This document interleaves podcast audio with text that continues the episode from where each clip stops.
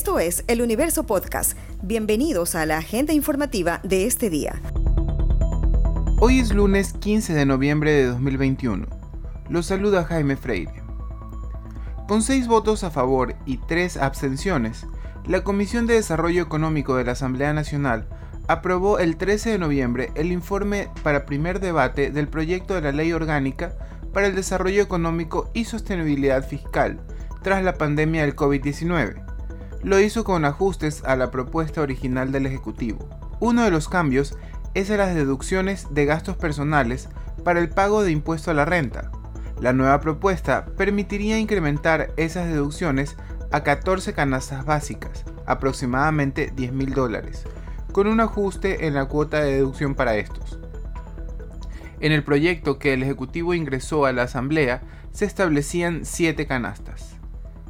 En el informe aprobado se indica que de esta forma se atiende la preocupación sobre el desincentivo del uso de facturas y se incrementa el límite inferior en el cual las nuevas contribuciones al impuesto a la renta generarían una afectación respecto del régimen vigente, pero al mismo tiempo se precautela la generación de ingresos permanentes con un costo de recaudación modesto de aproximadamente $15 millones respecto a la propuesta original.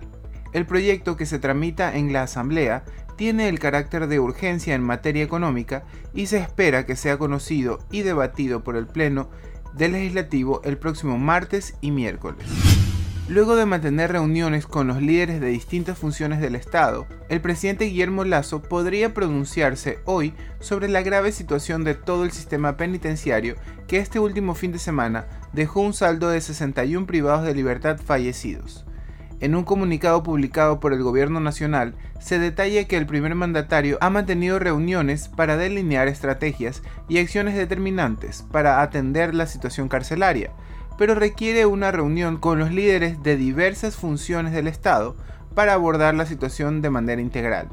Se espera que a la reunión de hoy asistan Guadalupe Llori, presidenta de la Asamblea Nacional, Iván Saquicela, presidente de la Corte Nacional de Justicia, Hernán Salgado, presidente de la Corte Constitucional, María del Carmen Maldonado, presidenta del Consejo de la Judicatura, Sofía Almeida, presidenta del Consejo de Participación Ciudadana, Diana Salazar, fiscal general del Estado, Íñigo Salvador, procurador general del Estado, Carlos Río Frío, contralor general del Estado, Jorge Cabrera, jefe del Comando Conjunto de las Fuerzas Armadas, Luis Brumel Vázquez, comandante general de la Fuerza Naval, Fabián Fuel Revelo, comandante general de la Fuerza Terrestre, Tanja Varela, comandante general de la Policía Nacional, Iván Correa, secretario general de la Administración Pública y Gabinete de la Presidencia de la República, Fabián Pozo, secretario general jurídico de la Presidencia de la República, Eduardo Bonilla, secretario general de Comunicación de la Presidencia de la República, Alexandra Vela, ministra de Gobierno,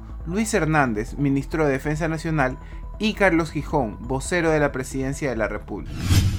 La propuesta de retorno obligatorio a clases presenciales en las escuelas y colegios de Ecuador la hizo el Ministerio de Educación. El cronograma contempla un inicio paulatino hasta conseguir que todos los alumnos acudan a clases presenciales el próximo 17 de enero de 2022.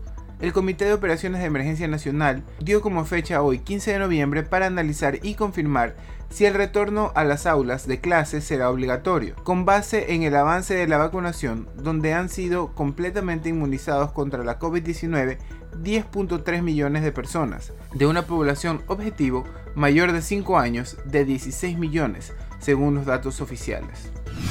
Agentes de seguridad cubanos vestidos de civil rodean la vivienda del activista Junior García Aguilera, convocante de la marcha del 15 de noviembre para impedir que salga o que hable con la prensa, en La Habana, Cuba. Unas 200 personas se manifestaron este domingo en Miami para mostrar su apoyo a las protestas convocadas para este lunes 15 de noviembre en Cuba y prohibidas por las autoridades. Quienes convocaron a esa manifestación en la isla piden la liberación de los presos políticos detenidos tras las protestas históricas del 11 de julio contra la pobreza y la falta de libertad. Según la ONG cubana Cubalex, esas protestas de julio dejaron un muerto, decenas de heridos y 1.270 detenidos, de los cuales 658 siguen en prisión. La marcha, declarada ilegal por el gobierno de Miguel Díaz-Canel, se produce en un momento en el que Cuba reabre sus fronteras al turismo internacional y La Habana celebra su 502 aniversario de festejos callejeros. Esta noticia ha estado entre lo más leído del universo.com en las últimas horas. El proceso de identificación de los reos asesinados entre la noche del viernes y la madrugada del sábado en la penitenciaría del Litoral continuó la mañana de este domingo en el laboratorio de criminalística de la Policía Judicial, ubicado en el oeste de Guayaquil. Al mediodía, el coronel Marco Ortiz dijo que desde las instalaciones del centro penitenciario se levantaron 61 cadáveres. Familiares que se agolparon desde la mañana en los exteriores de la morgue comenzaron a ingresar a la zona de estacionamiento.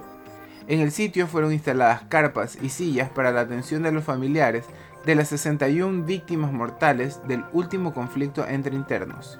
Hasta la tarde de este domingo, 34 cuerpos han sido identificados y de esos 15 ya fueron entregados a los familiares. Criminalística se encuentra en el proceso de identificación y realización de autopsias médico-legales. Cada 15 minutos, policías llamaban a los familiares de reos, quienes ingresaban por la garita y observaban las fotos de los fallecidos. Luego, personal del Ministerio de Inclusión Económica y Social, MIES, los acompañaba para que aguardasen hasta el reconocimiento del cuerpo. En el lugar también se colaboró con el Cuerpo de Bomberos de Guayaquil y la Secretaría Técnica de Derechos Humanos. Esto fue lo más destacado de la jornada. Hasta la próxima.